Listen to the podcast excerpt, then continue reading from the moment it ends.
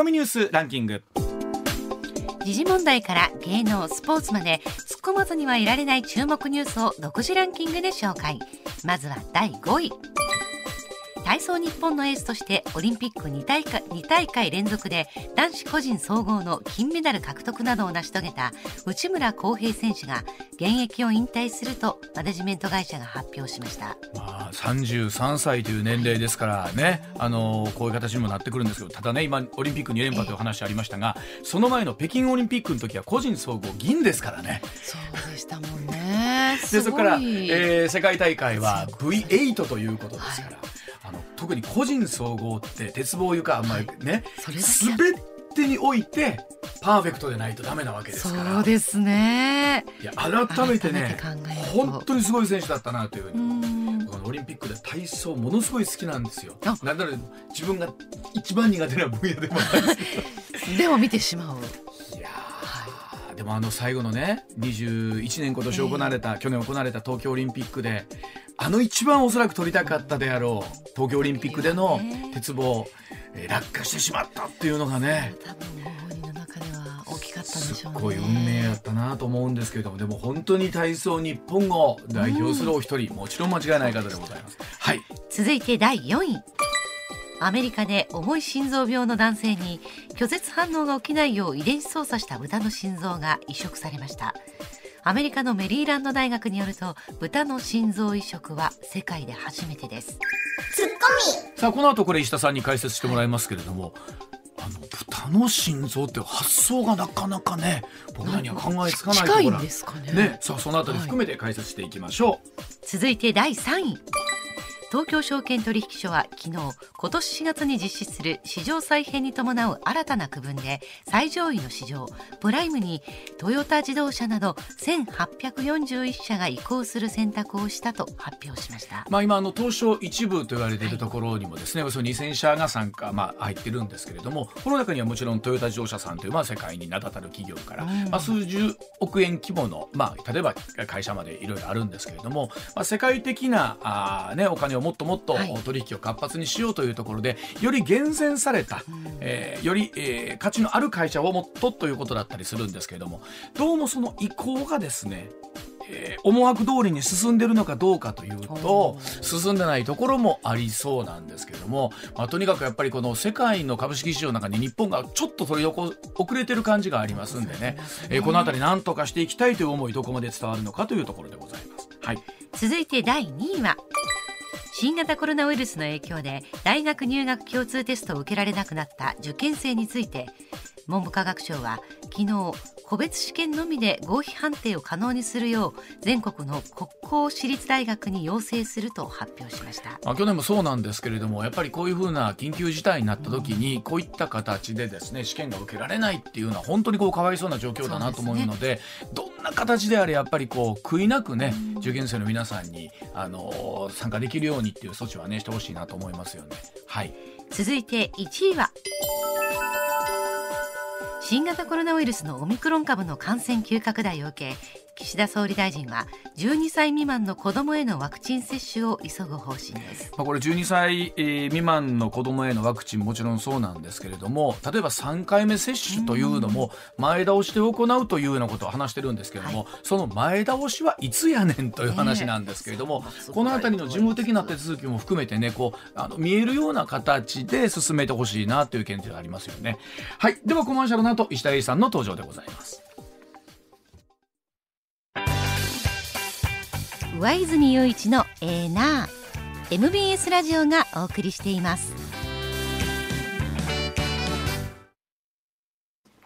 さあ、時刻6時20分回っています。石田英さんでございます。おはようございます。よろしくお願いします。まあ、石田さん、あの、い、ろいろお話、あの、豚の移植の、とか、いろいろ前に形するんですけど、あの、岸田さんがね、政権100日と。そうですね。いうところで、まあ、一つほら、100日までが、ハネムーン期間といって、まあ、みんなちょっと見守ろうそうそうそうそう。まあまあ、あの、寛大に見守りましょうというね。こっからあとはいろんなところが本当に問われてくるんですよね。まあ、あんまり100日言い出したら、もともとアメリカの大統領の話じゃないけども、うん、えー、岸田さんまあまあまああのどうなんでしょう。僕なんか閣僚の顔があんまり見えへんのですよね。岸田さんはまだ見えてるけど。あそうかもしれません。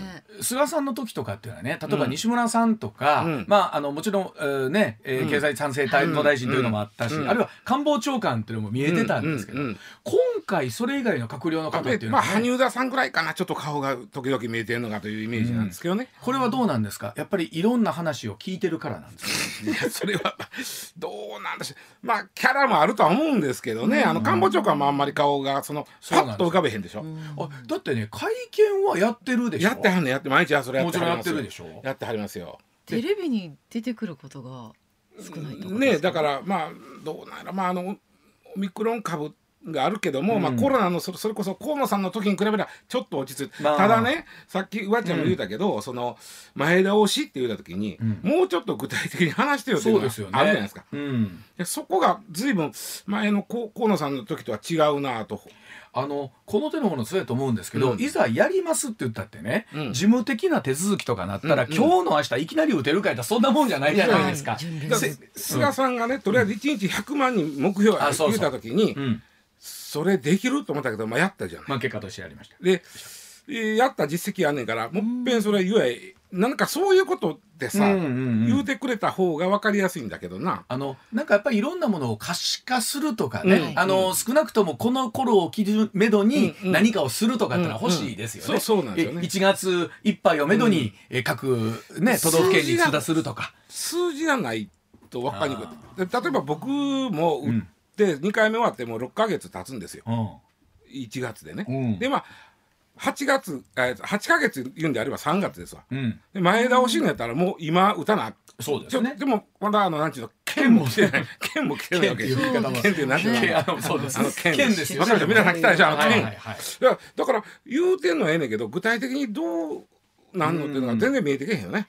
あのやっぱり去年もそうですけど、有事という時になった時に、どっかで即断即決みたいなのって求められるところあるんでしょうね。うん。まあ日本の場合仕組み上ね、権限がそこまで集中してるわけではないんですけれども。うん。ね。それでもやっぱり首相の持ってる力ってのは大きいですよ。ですからね各省庁に対して。だ大臣に対して言えるわけですからね。やれ言ったらまあそれは特にそのか官僚というかうん。公務員の方はめっちゃ動きますからそれはそれでガッと。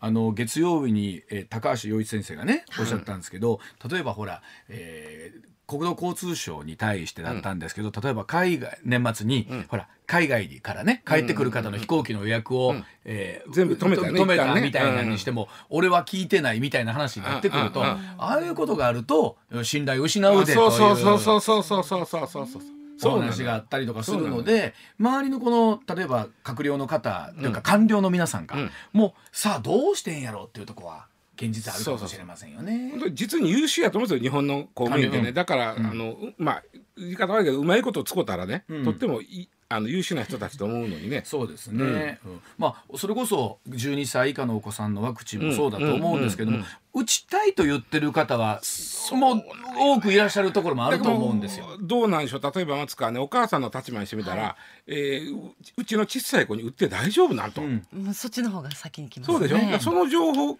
なので聞いてへんもんな、うん。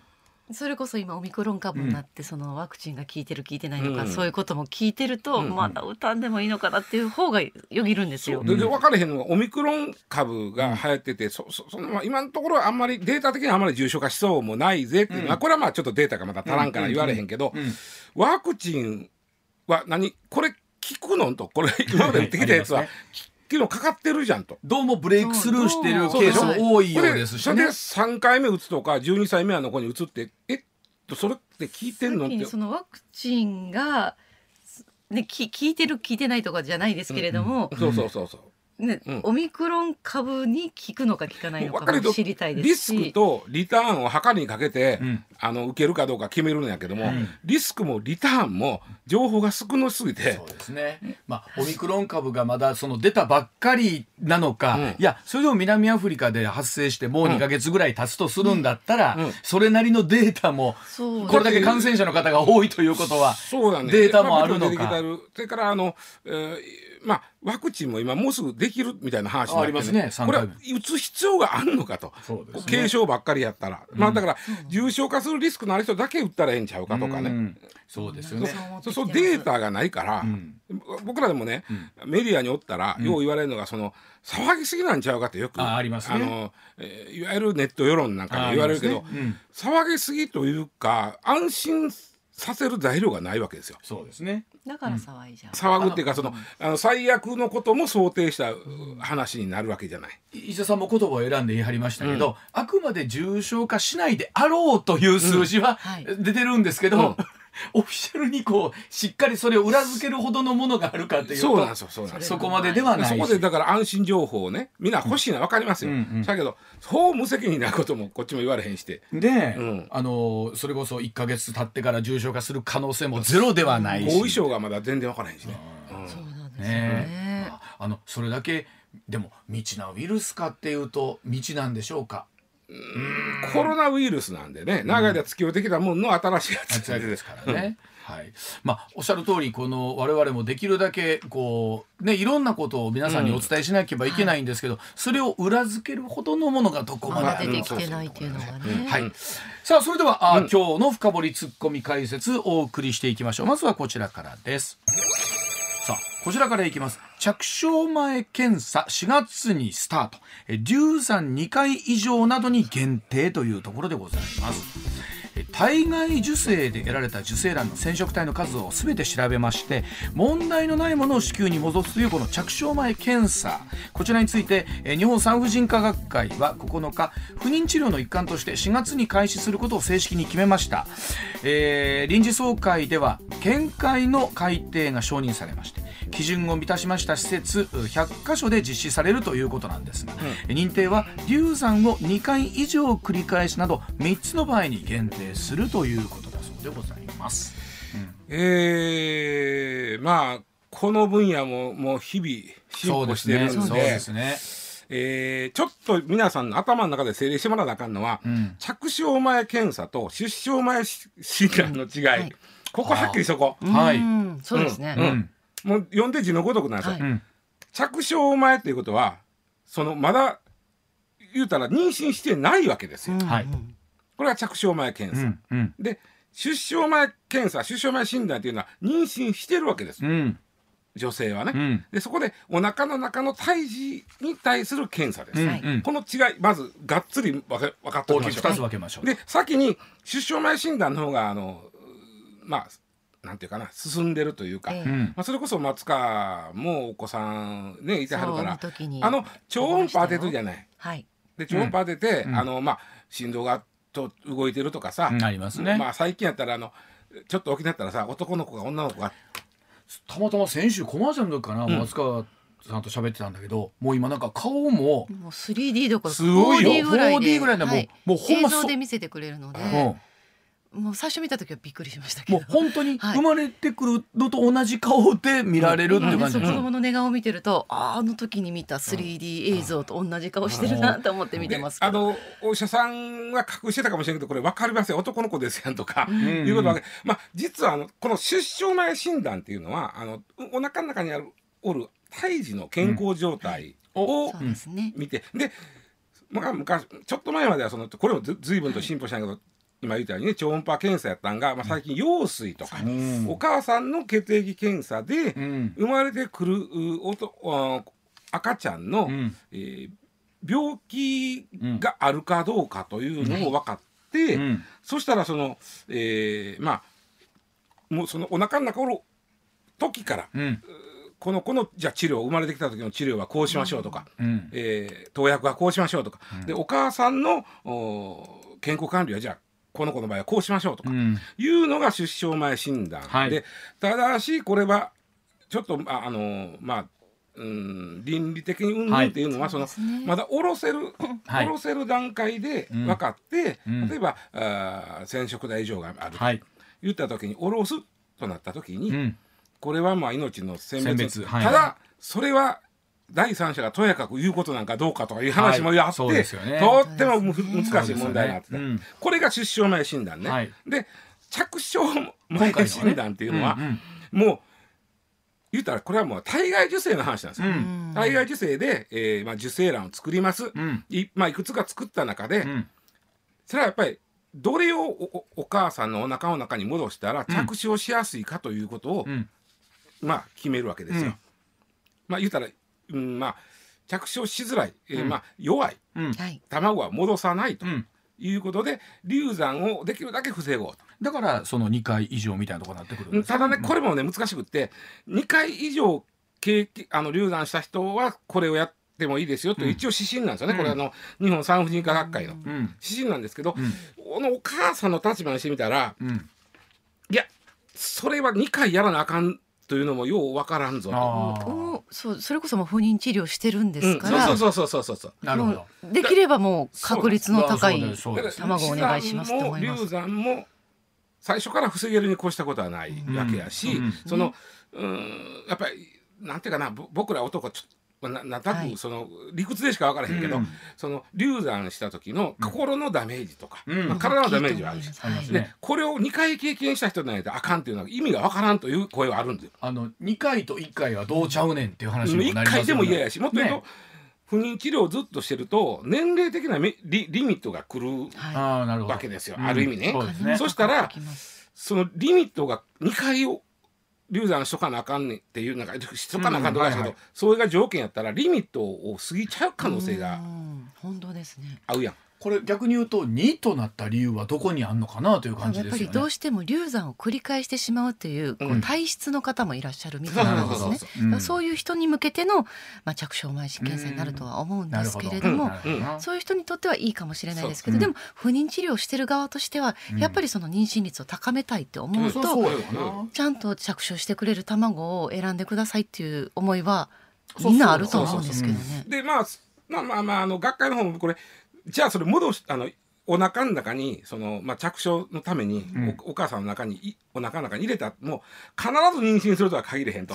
それがない場合よりははるかに妊娠率が高かったけど、あのー必ず妊娠するとは限れへんのでまあということもあるんやろうけど、あともう一つね、うん。ちょっとその着床しやすい、うん。えー受精卵を選ぶときに染色体を調べるんですよね。うん。で染色体異常があるとうん。染色体異常のある卵っていうのは着床しづらいわけです、なるほど。はだから最初から染色体異常のある卵は入れない。いうん。母体に入れない。となったら、それはさっきのね出生前診断の染色体異常のそうですうね。ん。子を、こうあのーまあ、うん。なんていうかな、うん。産まないという、にことです、一緒じゃねえかと。うん。いうこれ議論も出てくるわけです。うん。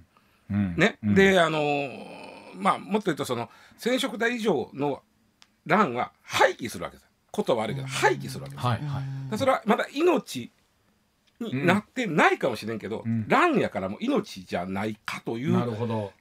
これも難しいんだわ。どこをもって命とするかっていう話ですけどもね。うんうんなるほどえーでもな私の中で染色体以上でも着床して、うん。それでも僕は生まれるんだ私は生まれるんだって来た赤ちゃんはうん。絶対産んで育てるべきだなと思います。し、うんうん。そうね。その着床する前だったら、うん。そこはもうそうやね。はい、うん。でそこは選別じゃあ着床前と後で選別と言われるか言われへんのかというこれ議論も出てくるわけですよ。うん。でさ根本的に言うとねその障害のあるなしで例えば障害をお持ちのお子さんがまあ生まれてきた時に、誰がそのお子育ての責任をまずもちろん子育ての責任は親ですけども、うんうん。えーそういうあの場合はじゃあの社会もね、うん。一緒になって育ててあげなあかんねんけども、うん。まだ日本はそこはなってできてないじゃん。うん。で実は外外国なんかそこを社会がちゃんとやりますよいう国は、そこあんまりこの議論になれへんのよ。うーん。実は。あということは日本の場合その社会的な親の負担が重すぎるということ親の負担が重すぎる。ところで言うと。本当に。うーん。で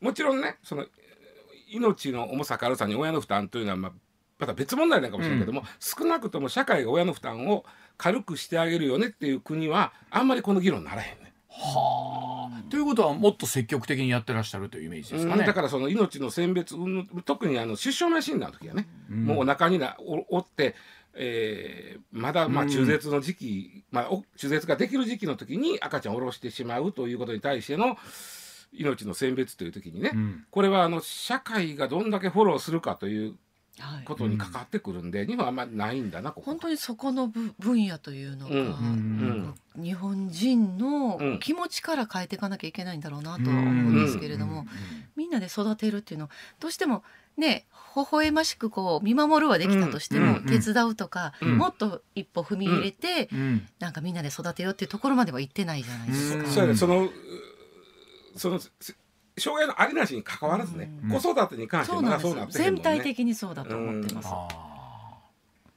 まあこれだからね、えー、と一応4月からうん。もともと4月から不妊治療は保険が効くんです。ーうん。なるんです、うん。ただこのうん着床前診断に関しては、えー保険適用外です。まだね、うんうんうんうんあの先ほどの出生前診断と一緒です。うん。保険適用外です、でもまあ今後はどうなんのかな結局でも議論で言うとね例えばそれこそ少子化と言われている中でね、うんうん。まあ、どういうふうな形でやっぱりこうお子さん、ね、あのうん。新しい世代に 命を継いでいくかっていう時に、うん。結局は働きやすい環境とか、うん。今おっしゃったような子育てをしやすい環境とかっていう、全部ここにつながってくるわけですよね。ね。お金の話するとねこうん。の着床前診断ってね、うん。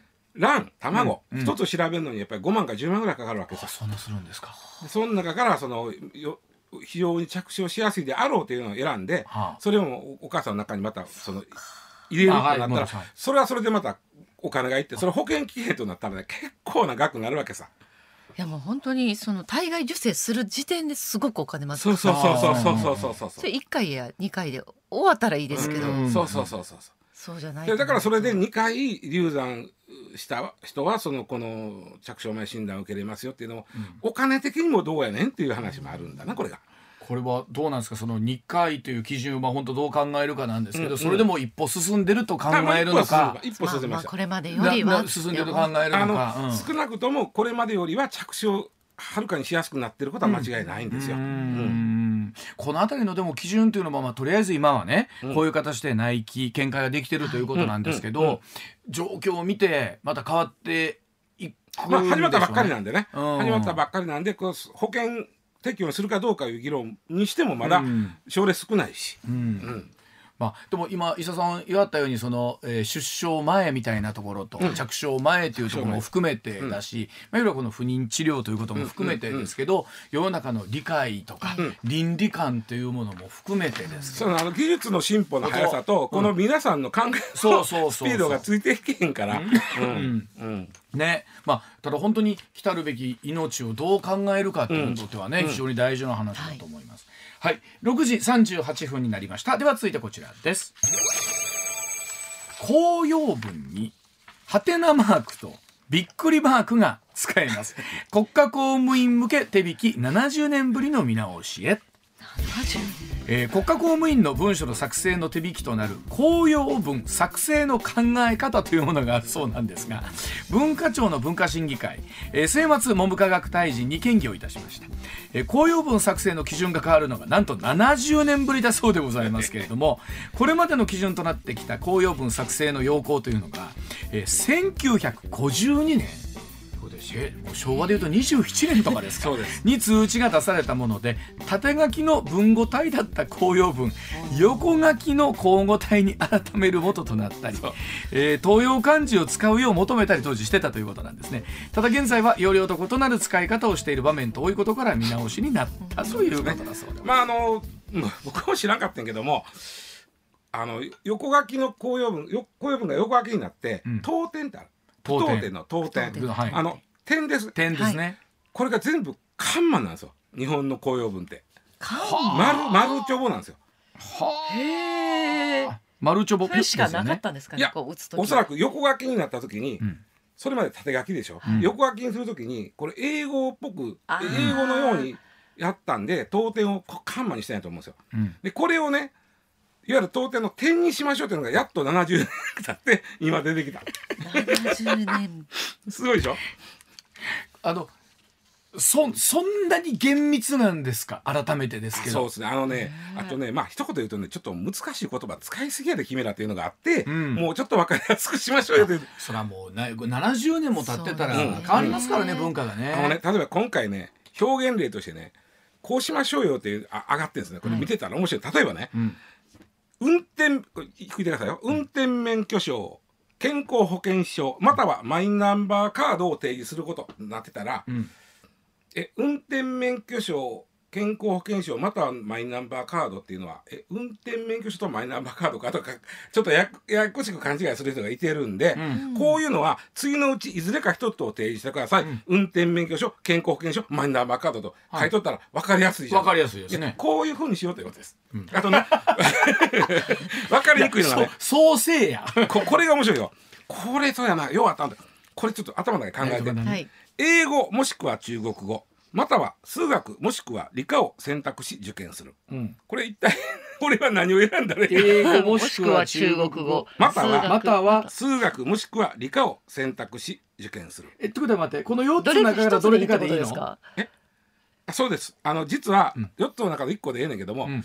英語と中国のどっちかと数学と理科のどっちかかとか。と思いました一瞬。選ぶ。ややこしい。だからこういうややこしいからこういう場合は次の「あ」と「い」のどちらか一方の方法を選択しさらにそのうち選んだ一科目を受験する。うんうんで「あ」うん。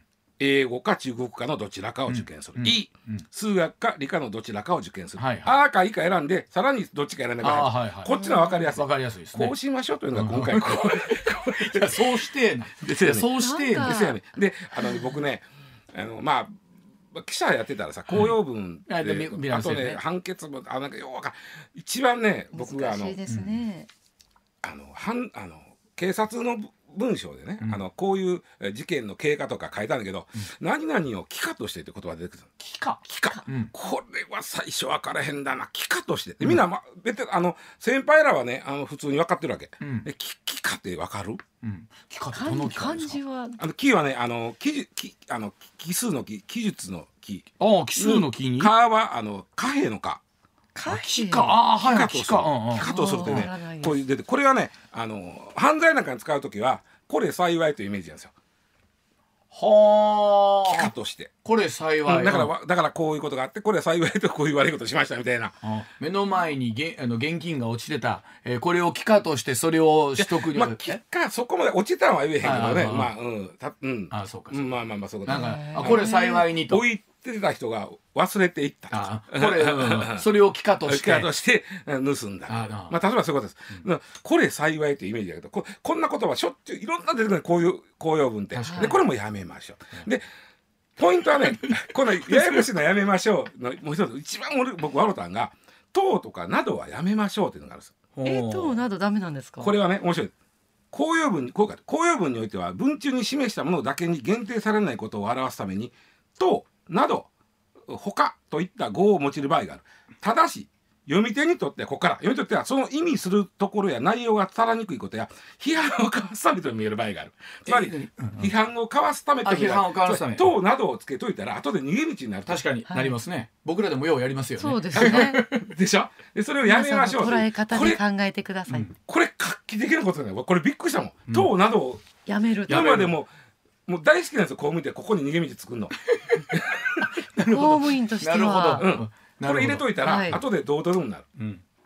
例えばねあのーほらえっと社会保険庁が消滅するきっかけになったあの公的年金流用問題ってあったでしょ？ありました、いらんもんに使ってたよね。うん。でその中に、えっと、年金事務に使ううん。事務経費問題、年金事務って言った時に僕らはそのそこで働く人の例えば経費とか、そうですね。んそういうイメージそれで年あのこれは党が入ってた。年金事事務務と党が入ってたんでマッサージ機買うたり。う んそういうことか。うんミュージカル見に行ったり、うんうんうん。これはまあ福利厚生なんですけど、ね。はい。野球見に行ったり、うん。えーまあ、あとはあの公用車、まあ、ええやつ買うたり、うんうんこれは党が入ってたからどうとでもなったんですよ。うんうんうん。もっと言うとあのそれこそ月曜日の高橋先生がおっしゃってた、あの文書通信交通滞在費。ああそうか、これはねこあのね、えー国会議員の歳費旅費及び手当等に関する法律。これもねあ手当ここです。手当等に関する法律。まずあーこれはもう一回出てきましたいその第9条第1項読みますね、うん。ね。ここです。各議員議員っていうのはこの衆議院参議院、うん。各議員の議長副議長及び議員は、うん。公の書類を発送し及び公の性質を有する通信をなす党のため糖の種。月額100糖がそ万円もらう糖がつくともうこれもいけるやろってなってきますね。そうなんです。だからこれ使える糖が入ってるから、はい。あの地元の事務所の経費に使ってましたって言ってもうん。糖じゃんって。うん。何歩でも逃げれるわけ、でかこまあこれは法律今回ねこの公文書なんで法律はまだ別にやりますけど、心は一緒なんですよこれ、うん。あの糖を入れといたら逃げれるというのがいっぱいあって、だから糖をやめましょうとなってるわけですかで公文書から党が消えて、うん。でそのうちその精神は法令とか、うん。まあ、法令、まあ、法律とか、うん。えー政令、うん。法令ですねにあの引き継がれるとなったら、うん。こういう逃げ道の作らたらあかんという。うん。ね。うん。僕はこれはもう、ね。ぜひ法令も同様の扱いをしていただきたい党が後からあのあこれはずるい。ほんまにずるい。あのほんま高橋先生言うてはったやん、うん。党が入ってるから何でも本当は使えるんですよね でもあのそれこそね、うん。サラリーマンの場合というと、うんのその党はそこまで逸脱したら怒られるでしょ結構。そうそうそうそうそうそうそう。ね？文書交通費みたいなのがあって、出張交通費だって仮に党ついてたとして、でもさ言うても元ね官僚の高橋さんが言わないで、はい。糖が入ってるから本当は何でも使えるんだけどねって。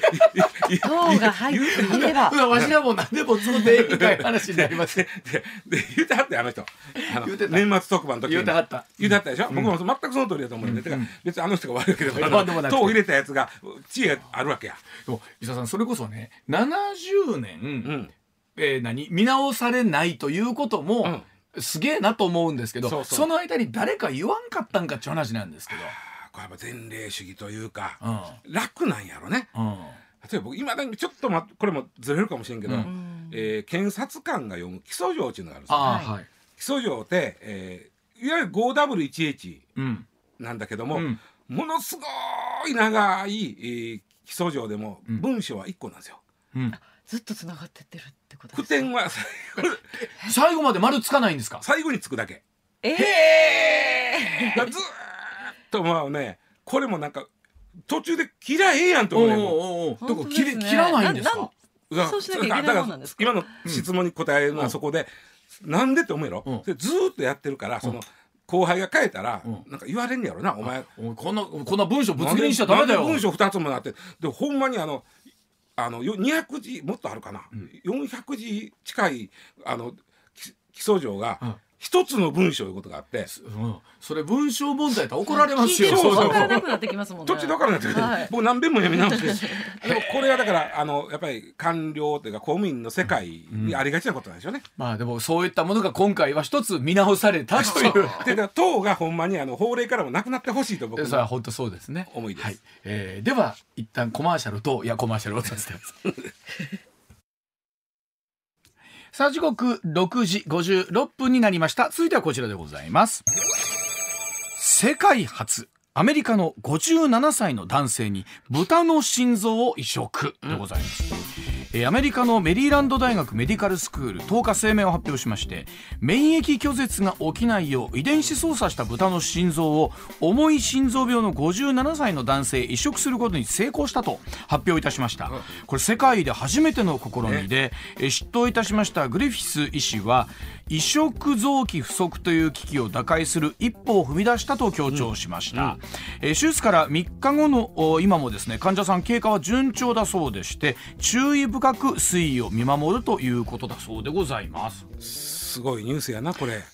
びっくりしました。よ ね楽しいんですよ。びっくりしてテレビは結構取り上げてて、うん。新聞はさほど大きく取り上げてないああ確かにそうだあの、うん。びっくりすごいニュースやけどまだ3日目なんでねっていうのは僕あるのかまあなっていうのはちょっと思うんですけどただすごいのが、うん。あのまずね豚っていうのは全然想定内です。あそうなんですか、まあそう逆に豚しかないやろうなというぐらあいそうなんですか。あの豚ってね、うん。あのまあ一つはね多産おおいっぱい子供いるじゃないですか。あ確かに。だからそのこういうまあ、うんまあ、じこれはまあ実際にあの実用してますけども例えば医学生がね、うん。え解剖の勉強するとかうん。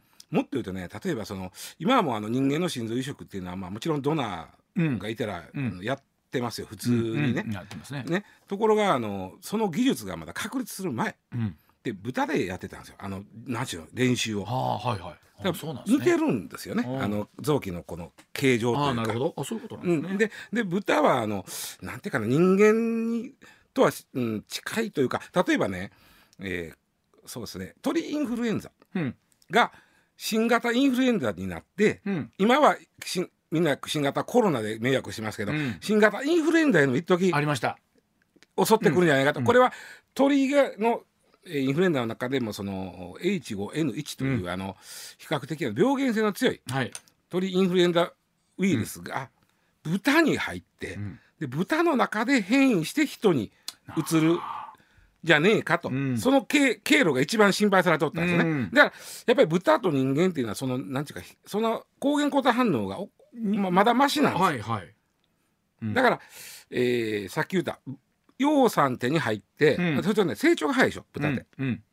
成長が早いんで、えーその人に合うた心臓のサイズってあるやん。うん。めっちゃちこかったもあかんしめっちゃでかかったもあかんしし。だからこのタイミングでこの豚ちゃんから心臓をいただいたら、うん。この人の心臓には合うよねサイズが合うよねっていうのがそれは分かってるわけ。へえなるほどな。それで豚をえいろんな条件で豚選ぶんだけども、豚と人ですから当然拒絶反応が起こ人でも拒絶反応が起こる。そうですよ、うん。拒絶反応が起こるわけね。うん。で今までねんあの一生懸命人間やっぱいろいろやってきて例えばあるあの抗原抗原があってそれが人間と抗原抗体反応を起こして、えーまあ破壊されてしまうという時にこの A という抗原をねうん。潰してしまえば、うん。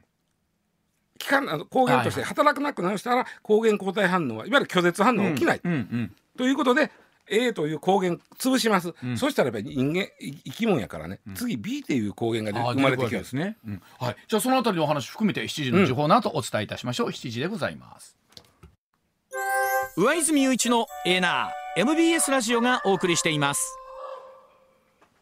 はいお話続けそうてください。あの、はい。うん。豚の抗原とうん。人間の抗体が、つまり人間にしてみたら豚の心臓の中の抗原をうん。異物ですから、はい。こいつを攻撃することでその豚の臓器がうん。あっちゅう間にあのダメになってしまう、うん。これがねまたあっちゅう間さ本当に、うん。超あ超超急性拒絶反応ってなってうん。起こしとったんですがである抗原をなくしたら次の抗原が生まれて出くる、てますね。やっぱりそれが生き物やんか、うん。ところが今回この豚の心臓移植が成功した一番の理由は、うん。あの遺伝子操作をしてうん抗原がの大豚を作ってん。そのため用の豚ちゃんってことですか？だからもうい一切人間が入れても抗原抗体反応が起きない。はあすごいな。これはこれアメリカの Q が作ったんだけども、うん。この豚をねうん。この豚を用いたら、うん。のまあ、抗原抗体反応起きないから、一番心配した超きあの急性拒絶反応が起きない、今回3日経っても起きてへんでしょ？そうですね。でこれはもう今までやったら3日どころかそんなもんすぐ起きたんが、うん。起きてへんっていうのは、うん。で今までやったら起きひんはずなのにまた別の抗原がで出てきて、うん。拒絶反応起きとったんが一切抗原のない豚を作ってますから、うん。起きひんはずなんですよ。これでもさ伊勢さんも例えば血液型一つとってもね、なんか人間の場合大変や言うじゃないですか、うんうんうん違う血液型入れてもう豚ですよ石田さんそうそうなんですよね。だから、まあ、出てけんはずなんですよ。今今のところね。うん。出てけんただ今まではもうモグラ叩きのように一つの抗原を、まあ、なくしたら別の抗原が出てきて、もうモグラ叩きのようにバンバン、まあ、結局そこを一生懸命ここでなんかこうあこれ iPS 技術使ったんやったかな、あうん。うん、あのーもともとねあのー心臓弁膜症ってあるじゃん。あはいはい。心臓弁膜症、はいあります。これはね機械の弁うんを、まあうん。使ってたのね、はい。あのまあ、炭素繊維とかステンレスでできたうんうんうん。弁作ってたの、これ機械やと人間の体ってやっぱようできてて、機械やとそこで血液が凝固したりするのよ。固まったりするんです速ね攻固まるんであ血液が固まれへん薬を飲み続けなあかんから。あこれはこれで大変やん。そしたらこうこうだ怪我した時に血が止まりにくいとはいあかあ、そうかそうか。そうなりますよね。ね、だなので豚とか牛の便を使ったの。これはあうまいこと言って固まらないね。固まれへんでそれぐらいやったら拒絶反応もあんまり起こさへんって分かってたんで、今弁膜症の便はほぼほぼ豚か牛の便です。もうあかもう豚様ですね。もう様ですよ。でねあのただ問題があって豚って人間って100年ぐらい生きるでしょ、うん。豚って15年から20年なんですよ。あ。寿命が。ありゃほんならし心臓の寿命も。えだから分からへんけど弁膜症の便は15年20年で取り替えてたの。あそうですか、だそういうことでは今回のこの人の心臓も、うん。ただね15年もし持ったらね、これはすごいこといややで15年持ったらすごいような気がします。でこれねどっちかというとこの人をこの方をこれでまあこの方の場合ね心臓移植も難しかったし人工心臓も難しかったから別やけど、なかなか順番回ってけえへん。例えばアメリカなんかやったら臓器移植で11万人並んでんねや。あそら回ってけ回ってけえへんか。で回ってくるまでのつなぎとしてのああそういうことか豚の心臓ちゃんやって15年持つんならつなぎとしては大正解やな。確かに。そういう、あそういう考え方ですか、はうん。あ。もちろんこれでねもう万々歳で普通に生活できていいんだけども、うん。それよりもつなぎとでもできたらねものすごく大きい、まあうん。まあ、15年ごとにえー手術でもあるかもしれんけども、うん。まあ、それはやっぱり最終的には人間のお臓器移植っていうのが、まあそうでしょうね。うん、でもその間のつなぎとしてぶ豚の臓器を使えるんであれば、だこういうのってどうですか？あの一つのね、うん。成功の目安ってうん。何ヶ月だったらまあ難しいどうどうとかもうすごい難しいですよね。3日でも現時点で成功っちゃ成功なわけじゃないですか。あー成功うんね。いやまあでもそれがまあ本当に一日一日うん。伸びていくんでしょうね、うん。その成功と言われる。あのーそれは人間の臓器でもそうですよ、うん。人間の臓器移植してももう全然普通にピンピン、もう何あなた手術したのっていう人もまあいれば、いてはりやっぱしあのーその後のおうん。副作用とかでしんどかったりしとかも含めてねああとねりますからね。最後ねこれ心臓次は膵臓ですおそらく。膵臓。膵臓。膵臓。豚の膵臓のあのランゲルハンス糖ってあるじゃん。あはい。はいのーはいインシュリン作ってる期間、うん。これはもうすでにあのに豚のを人間に入れることはやってる、うん。やるんで膵臓そのものもできるかも。なんかあのに世界の未来は明るいと考えたらいいんでしょうかね、やっぱりねその意味ではね。うん。いろんな技術が、まあまあすごい。あこれは全部 iPS とかのこう進歩で。もちろん心臓移植の技術もあるけどその前にいいそれに合う心臓を作れたというね。そうですね、うん。あの今度からちょっと豚の見方が変わりますね。あだからもう食べる時もねありがとうございます心の中で手をしっかり手を合わせていただきまし はい